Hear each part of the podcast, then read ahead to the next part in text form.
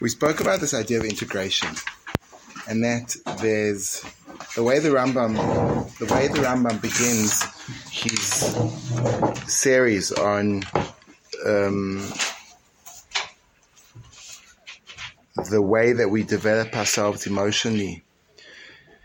Um, and then he, he, he speaks about a person who's wise, person who's who's I would say like how do you how do you activate your intellectual and spiritual enlightenment? And he begins the chapter in the following way. He says, just like a wise person is recognizable because of the wisdom he has and the way he perceives the world, his paradigms, and as a result, he becomes differentiated from other people. People spot this guy is he, he, he knows what's going on. He's wise in terms of his intellectual prowess and his capacity to understand, to grasp. He says it doesn't stop there. Rather, that wisdom or that insight has to penetrate every facet of his being, and therefore he has to be recognizable. The same wisdom has to be visible by macholoi in the way he eats, mashkeo in the way he drinks alcohol, ubebiloisov in the way he's intimate with his wife, ubesi astrachov the way he goes to the toilet, ubedibure the way he talks, ubeluchoi the way he walks, ubemamushoi the way he dresses, ubechilkul dvorov in the way he runs his household, uvemasoi uvematonoi, and in the way he does business. In other words, there's a very strong thrust to the concept of integrated wisdom. And the wisdom that remains theoretical is, in a sense, the antithesis of what the spiritual being that Judaism is proposing as the ideal. It's the antithesis of that because the notion of knowledge without practice is um, is looked upon as not only is it not valuable, but it's actually it's a terrible thing because it means that I, I understand it, I get it, and then I don't do it, and that gap is is an unforgivable gap. So you could say it in, in a few different ways. You could say that wisdom without practice is rhetoric. Practice without wisdom is ritual. But you want to have the depth of understanding in the subtlety of the movement of my body. So if I'm wise, it's going to shift the way that I walk and talk and dress. So I want to first of all focus. We, sp- we spoke a little bit about eating last time we got together. We spoke a lot about eating. I want to speak about speaking because the Rambam addresses the way we speak and he actually leaves off the actual content um, he leaves off the content to be quite down the line. Um,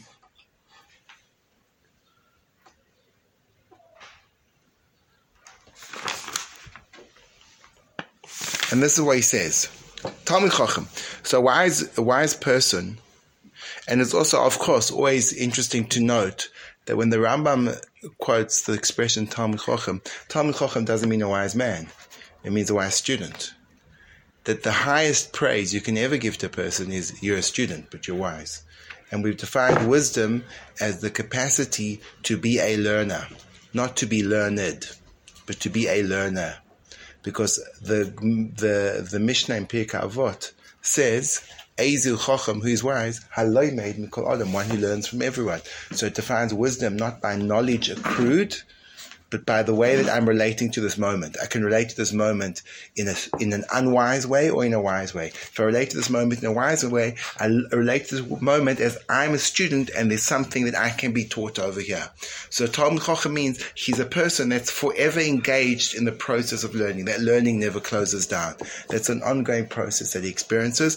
This person, loy, and now speaking about how should he speak? He says, lo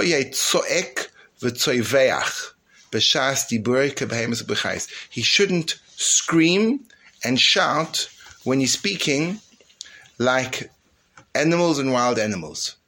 So this is a really interesting point. There are multiple ways of communication. Animals also communicate. I was recently, yesterday, I met with a guy who's doing an experiment. He's experimenting with different stages of autism. And the way they're doing is they're taking autistic mice and they're putting them together and they're measure, measuring what he called their vocalization. So I him, what does vocalization means? Well, he says the way they talk to each other. And autistic mice aren't very good at communicating. So they're experimenting with different ways of intervening with the mice to see if they can recreate more healthier brain patterning. And they found that if they inject a fever they injected a, a, kind of infection into the mice, which then creates a fever. It actually helps their brain functioning to become more, more normalized, and they're able to communicate. So you can't hear them. You need to have a special mic that picks up the frequency of their communication because it's beneath the range of what the human ear can hear.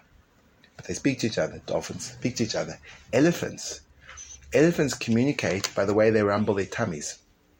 Elephants are insanely intelligent animals that they communicate, and of course, they have extremely long memories. So, animals communicate. Animals definitely have forms of communication. Birds communicate. Um, even insects communicate. Bees communicate. There's enormous amount of back and forth in the animal kingdom. So then I have to think about well, humans also communicate. Is there a fundamental difference between our form of communication and animal communication? So now, one of the major shifts that the Rambam, when he describes the Tom Chochem, he looks upon him as a spiritual person, which means his actions always have a dimension of elevation to them. They're always supernatural. Natural we'd call animalistic, the way that things normally happen. And supernatural means that there's something, it's above, it's slightly elevated, it's transcendent.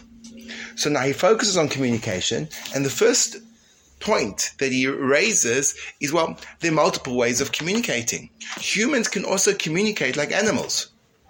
They don't need to use a specifically elevated form of communication. For example, if I want you to stop drinking water, going, hey! And that will be an effective way of you stopping to drink the water, or not. But since that's a way that I would, if I would be a um, dog, by barking, I'd also communicate something. So I, there's even an expression, right? In England, you say, he was barking at me when you, a person who speaks in a very gruff tone. Say, what are you doing there? Say, why are you barking at me?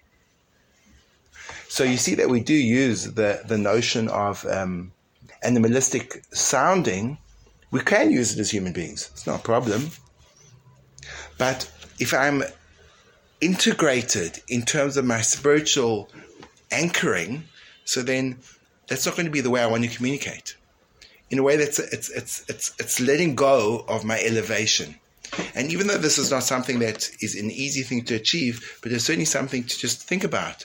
That even the volume and the texture, it's not even before you even get onto the content, the volume and the texture of my words are significant. And I want to speak in the ultimate human fashion, which means there's a certain amount of care and um, planning that I can fashion my words with. And just to take one step back, because the ultimate power of creativity is located in our capacity to speak. I just I was on the way.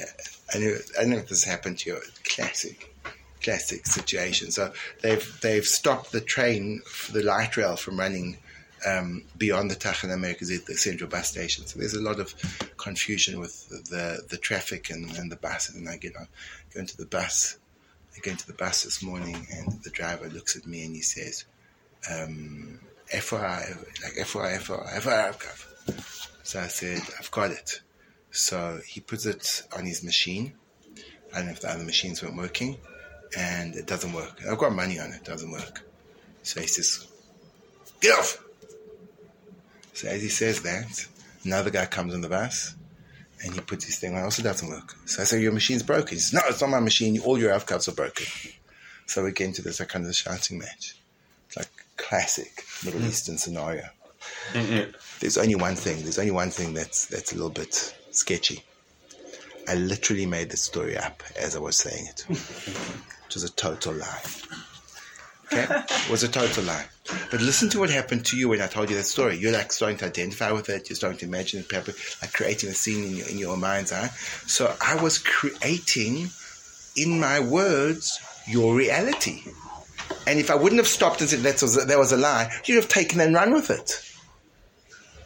So the ultimate creative tool that we have are the words that we use. And if you think about it, the way that we form our internal model of reality is based more on words probably than anything else. And a subtle turn of phrase can radically transform our perception of a particular situation or person. Just by the way, you know, um, I say Spencer, you know, Steve, Steve just take my advice. Don't go near him. Why not? I say, I've had some issues with him in the past, like stuff going missing and stuff. Chas v'shalom. Steve would never do that. But you, you already got okay, you've already kind of framed him. Now listen to this. This is like, this, this is, this is like super, super, super power. Hebrew as a language is both a letter system and a numbering system, which means that Aleph is also one, Bet is also two, which means the sequence needs to be in the way that it's ordered. You can't switch the sequence.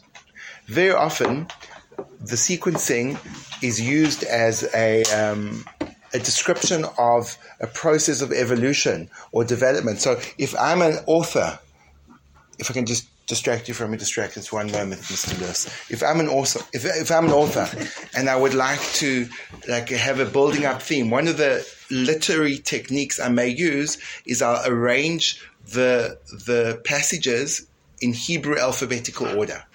And that gives a sense of a continuity and a sequencing. This happened, then this happened. It's kind of it's a story that's unfolding. And the alphabet in Hebrew is a story. Each letter has its place there. It's, it's specifically located at that point. So now, listen to this. It's quite topical in terms of the Torah portion we're reading. We just read about the story where Moshe Rabbeinu sends in the 12 spies to spy out the land. And they come back and they see what's going on in Israel and they say, bad place, bad place.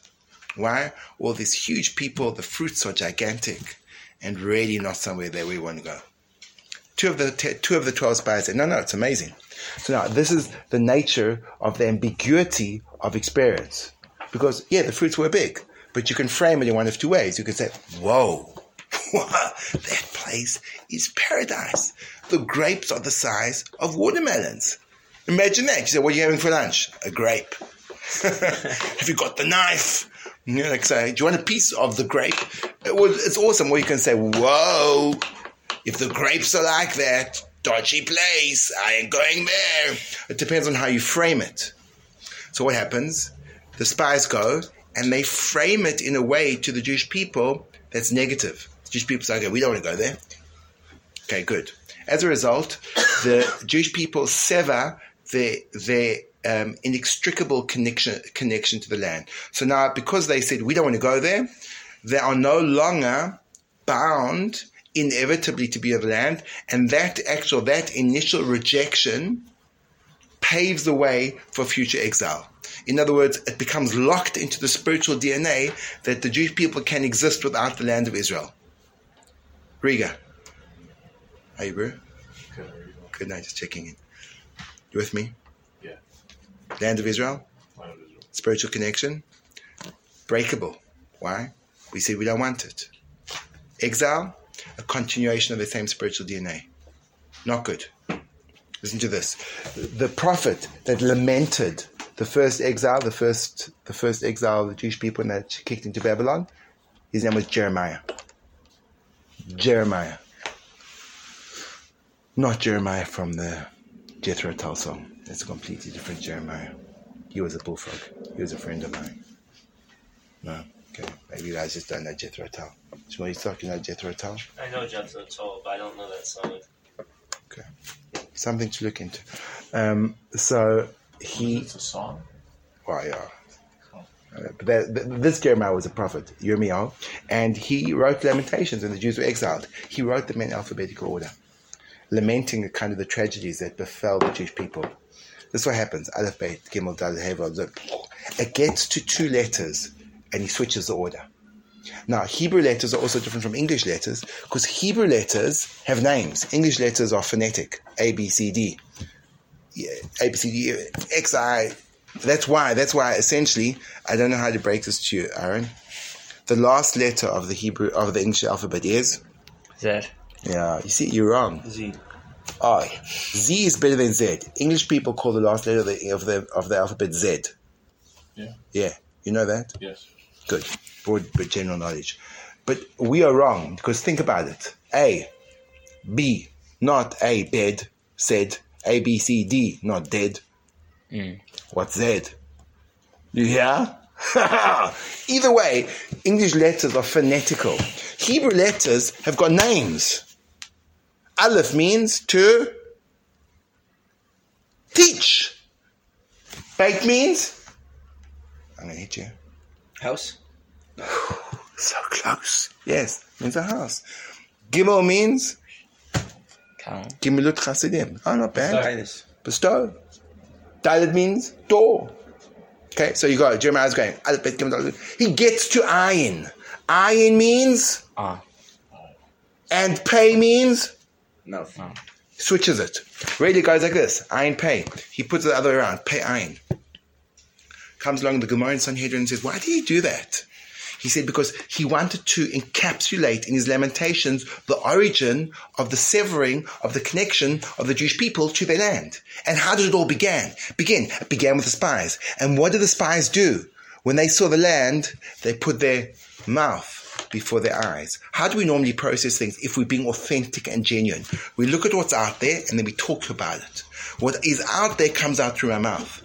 When I'm not being genuine, what I do, I talk about it even though it's not out there. I make it up. But look, it goes even deeper. He didn't take out the ayin. He didn't take out the eye. He switched the order. This is a scary thing. Because when you start to tell yourself the story, your eyes start to see the story that you tell yourself. I had the most fascinating, I think I told this to Spencer, it's a fascinating example of this. My wife and I had just come away from giving a, a class and we are holding a cardboard box which we had taken out to throw in the garbage and we are looking for garbage in this underground parking lot. As we're looking for garbage, a guy stops his car, jumps out, he goes, What are you doing? It's ridiculous way you people that I live here, how are you putting your junk all over my place? so, like, I, I, I said, No, no, we just actually, he didn't even give him a chance to speak what happened. He came up with the story and then he lived in the reality. But he saw us. He saw what he spoke about. What did he come up with his mind? These are litter offenders. What did he see? He saw us littering. What were we doing? Looking for garbage, not to litter. What did he see? Littering. The basis of words are the basis of the reality that we share with others and that we live in with ourselves. So actually this whole world, this whole world that we're living is a word of world a world of words. Now look at this. The the the, the many different sources in Jewish wisdom rate rank the different the hierarchy of um, of the of the different parts components of the physical world and they start off with inanimate. They call it doimem inanimate inanimate objects. The one above that is plant life. Tzomeach the one above that is chai animal life. And then there's human life. Now if i would choose a word to describe humans as differenti- differentiated from animal life let's think about what phrase i would choose what phrase would you choose, Daniel Lewis?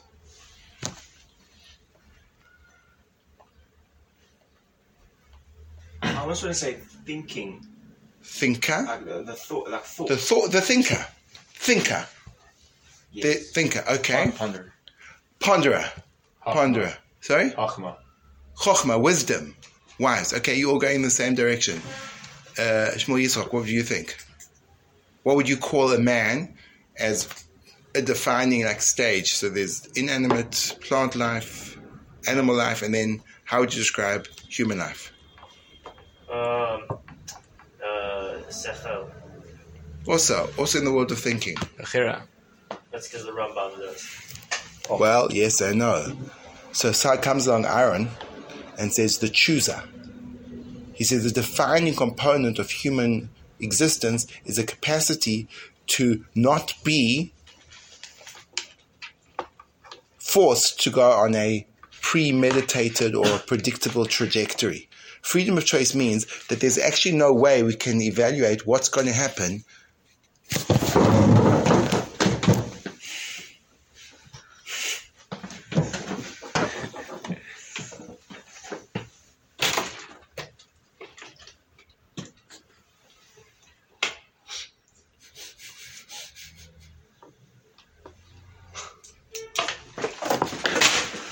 the next minute. Nice, nice, nice deviation. Let's get it, let's go, let's go, let's go, let's go. Way! Oh! Hey! Hey! Nice. Oh. Keep going, Shmuel. Come, come, come. Ah! Ah! Oh! Hey! Ah! Shmuel Modre! That's it. Choose not to. It's still choice not to give it back. nice, nice. Whoa, whoa, whoa, whoa.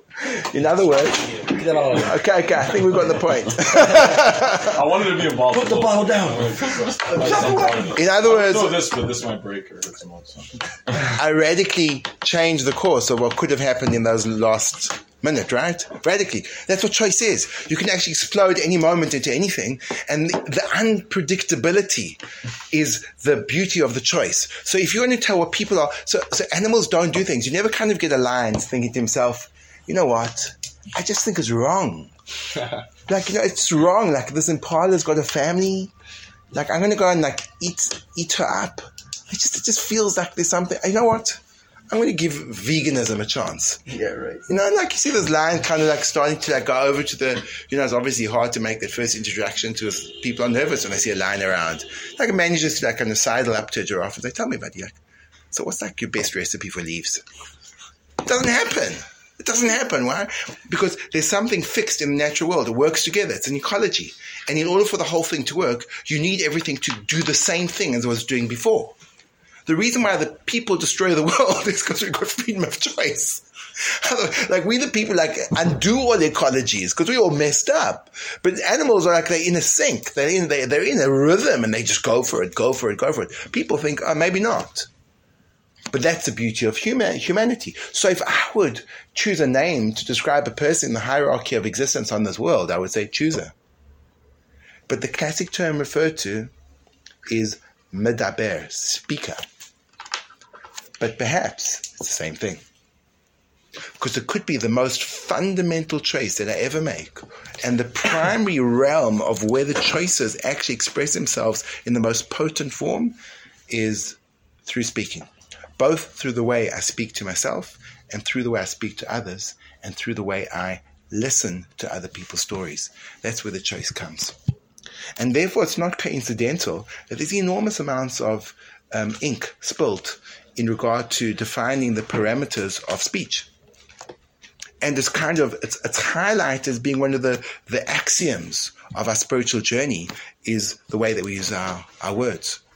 And what's fascinating with the Rambam, he enters into that process not with content, but with tone and volume.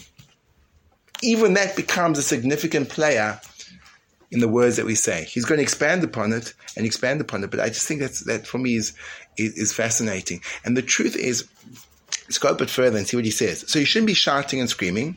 Neither should you be raising your voice too much. Elo rather, benachas im kolabris. You should speak benachas. Now the word benachas comes from the word restfulness or peacefully with other people, with all people, in collaboration with all people. So now just notice the difference when I change the texture of my words. I could speak like this. Nothing wrong with speaking like this. But I could speak like this. When I start to speak like this, and I just reduce a little bit of the harshness of my tone, so it engenders a completely different kind of connection. And when you approach people and you use your voice in a different way, so then you you welcome a different kind of reaction. As opposed to me saying, Brad, how are you doing today? You think, oh my gosh, what did I do wrong? So the content is like just completely bland, but the tone pushes you away. As opposed to Brad, how are you doing today? I think you're free. Whoa. Wow. Yeah. Get out. What is that? Get in on here, Rabbi. Yeah, yeah.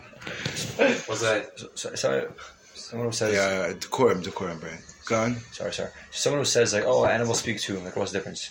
You're right. It's literally because we're, we have we have ability to like choose in how we speak. Is that, is that what it is? Or? Not only in terms of how we, the volume, the texture, and the way that we we bring the verbiage out of our mouth. Of course, we're going to get onto the content. What kind of things do we use words for? So, an animal's speech is strictly. Can we say that animal speech is strictly for uh, surviving? I mean, I don't know enough. I think I think it may have other roles depending on how, where in the hierarchy of the animal kingdom animal is. Right. Um, elephants, for example, elephants. I, I, I'm, I'm assuming they communicate to comfort as well, because elephants mourn. So, what's Elephants mourn their dead. Not only do they mourn their dead, they even mourn their friends. I mean, I, I think we spoke about elephants before. it's always time to go back and speak about the elephant whisperer. It was a guy who befriended a herd of rogue elephants and he housed them in his game park. and he died quite tragically of a heart attack. And the day he died, even though the elephants were many, many miles away, they had an intuition of his death. Somehow, who knows? And they came and they circled his house. And they stayed there like mourning for seven days. That's that's creepy, right? Seven days. I think so. Um, You make that. hey, that You know, I've heard that story before also. Seven. Wow. look it up. I, th- I think it was seven days. I, I think it was only one day. But this is this is this is the the freaky part. This a man from Africa. You should you should definitely have been more accepting of my words. Um, he uh, he a year later, on the anniversary of his death, they turned up Sure. for the Was year of the Goyish calendar or the, or Hebrew calendar? Yeah, yeah, no, it was the it was the Hebrew. No, of course, not. Well, obviously, it was obviously not the Hebrew because because the world works according to the solar calendar, and I'm shooing elephants now, and I don't think it was passing around like a Hebrew calendar to them. I, in other words, in other words, they, they they grasp they grasp the passage of time, which is an amazing thing. They grasp the passage of time. They recognized, oh, this is the time when that thing happened. So so elephants communicate for other reasons as well. Um, Doesn't uh, speech presuppose Bechira? Like this time. I mean, how can you have speech without Bechira? Yeah, yeah. Free will. Freedom of choice. What, what I'm saying is that speech is the essential, the way that we use our freedom of choice, perhaps more broadly and more powerfully than any other area, is through speech. Because that's that's how we really form our, our reality. And the crazy thing is, even in the way that we speak to ourselves. So, say for example, like talk, talk about like our negative chatter, hmm. the story in our head. So now, hey, I've got plenty of that. okay. So, so if you actually listen to that, to, to what that voice is saying to you, like what kind of things does that voice say to you? You are not where you're meant to be. You're not. Right. Very you're meant to be critical. this this. Very critical. And and the voice probably frames things, right? So let's say you and I both watch you um, doing something. Maybe it's like reading a passage of Hebrew. So I look at you and say, wow, it's amazing how far you've come. You're really putting in effort. This is beautiful. And the voice in your head says, oh, you really messed it up. Everyone around you is doing so much better than you. So that voice is framing for you that experience. So, you know, one of the things we have to think about the voice in our head is, do we really want to have such an annoying roommate? Like, imagine if you had like someone in like a roommate like constantly said to you, like, you're just messing up. Like, what are you doing? Oh my gosh, you're such an idiot. You're a failure. Like, it's non-stop. It's like, get out of my room. So the question is, do we really want to put, put like, give a person like free rent in our head for that? Well, you can use it as a means to improve, no? Okay, I'm going to sit next to you like for 24 7. I'm going to say things like, oh my gosh, you literally, do you think those clothes match? The- First of all, they shouldn't be worn by any human being. But the actual fact that you actually like had some kind of thought to dress up with them in this morning, that's ridiculous. And like, why are you wearing such a funky watch? I mean, come on. And non-stop, non-stop, non-stop. And by the way, I love the way you dress. But I non-stop. actually had to change my pants, so that's why. Yeah, no, no, I'm, I'm They with were it. matching me for. Oh, you see, you see, that, that was actually true. The voice already told you that. Yeah. Do you understand? It's not nice. Right. Right? It's not nice. You don't want to live with a person like that. So occasionally you're going to get some kind of like spurt to move forward. You know, like you know, I don't know. I don't, I don't, whoa, that's like that's a that's a primitive phone. Let's just see. Let's just show it. Wow. That's like, I'm, Nokia. What's I that, aspire to get to that level. hey, Is that 206? Um, I guess. This guy's Are you a. Nokia expert? What's What's going on? she, she, she'd be like, Joe Six was his favorite model. It's almost rivaled with a three two one. No, my first one was 208. Two eight. Sorry, I didn't mean to. When I said the three two one, I was just using some kind of random model. But I'm glad that we cleared that. So okay, so here we go. Here we go. This is big. This is big. This is this is like thinking about thinking about the way we speak. thinking about the way we speak to ourselves. Think the way we speak about other people, and think about the kind of volume, tone, and texture we use in our voice. Imagine the kind of, and I, I don't think you can jump, and I don't think all of a sudden now we can just kind of reduce, like everyone speak to each other. Hello, how are you? I'm fine. How are you doing? Good. And just keep on going like that. But I definitely think there's there's moments when we can recognize, oh wow, maybe I should be kind of readjusting my tone. Maybe I should be lowering my volume just a drop. Maybe maybe sometimes I have to raise it. I don't know. But just to being conscious that actually I do have a volume control. I do have a texture control. I do have a um, speed control. You know, just like you know WhatsApp, you can uh, put on double speed. So I can also do that. I can do that right now. I can do it tomorrow. I can do it the next day, or I can really slow it down to like on you know on, on often if you're playing it back and there's 0.75 when you can really get to what the person is saying. It's very, very, very long-winded, but you can do that. So I can actually choose. I can choose, and maybe sometimes it may be pertinent to pause. So I think that's something to, to, to, to delve into. And the Rambam says one of the ways of living a spiritual life is thinking about the way you speak. But not only the content. We haven't got to content yet. What kind of what kind of what kind of sounds come out of your mouth? And I think very often it can be quite, quite conflicting because I think there's there's definitely a big part of me that loves making animal sounds. Do you know what I'm saying? know there's, like, exactly what saying, there's something like very, very, especially like when you're working out. Imagine like working out and going, ah, like that, that, that's like that's where all the fun comes. No, so it seems to be like, okay, is this always true? Maybe workouts are different, or maybe not, and then it becomes really interesting. Like I start to see myself and the way I speak, and the, the kind of kind of the, the nuance and the range and. And what, what do you think about all this, Daniel? Because you're looking like I don't know, somewhere between curious and bored. I I think the, what you said about when you've got all these controls for speech, like you can change the, Mm. the uh, speed, It's a little bit louder. you can change the speed, sorry, the volume, Yeah. Just a little bit, fast. a little bit softer. Um, that's very fascinating because I, ne- I never consider like that I've got all this machinery that I that I can use every day. Yeah. I speak normally regularly. There's not even thought that goes into, into it. Mm. Sometimes it is. Um, but I'm very interested. Don't don't think that my occasional distractions from my lack of sleep are, are boredom. Mm. Your uh, that's the topic of what you're talking That's about. maybe that's my story in my head that I'm telling about you. And I'm so glad you smashed it. Yeah. Good stuff. Okay, so that's I think uh, a good a good place to stop. Look forward to to recommencing and continuing this on on Sunday. And um, in the interim, maybe just to to question yourself and be curious about how you're using your tone, how you're using your volume, um, rhythm, pausing, and just I suppose like Daniel says, opening ourselves up to the fact that we actually have got this this whole kind of range of controls that we can we can utilize. Schwach, right? Okay, thank you, thank you, thank you, thank you.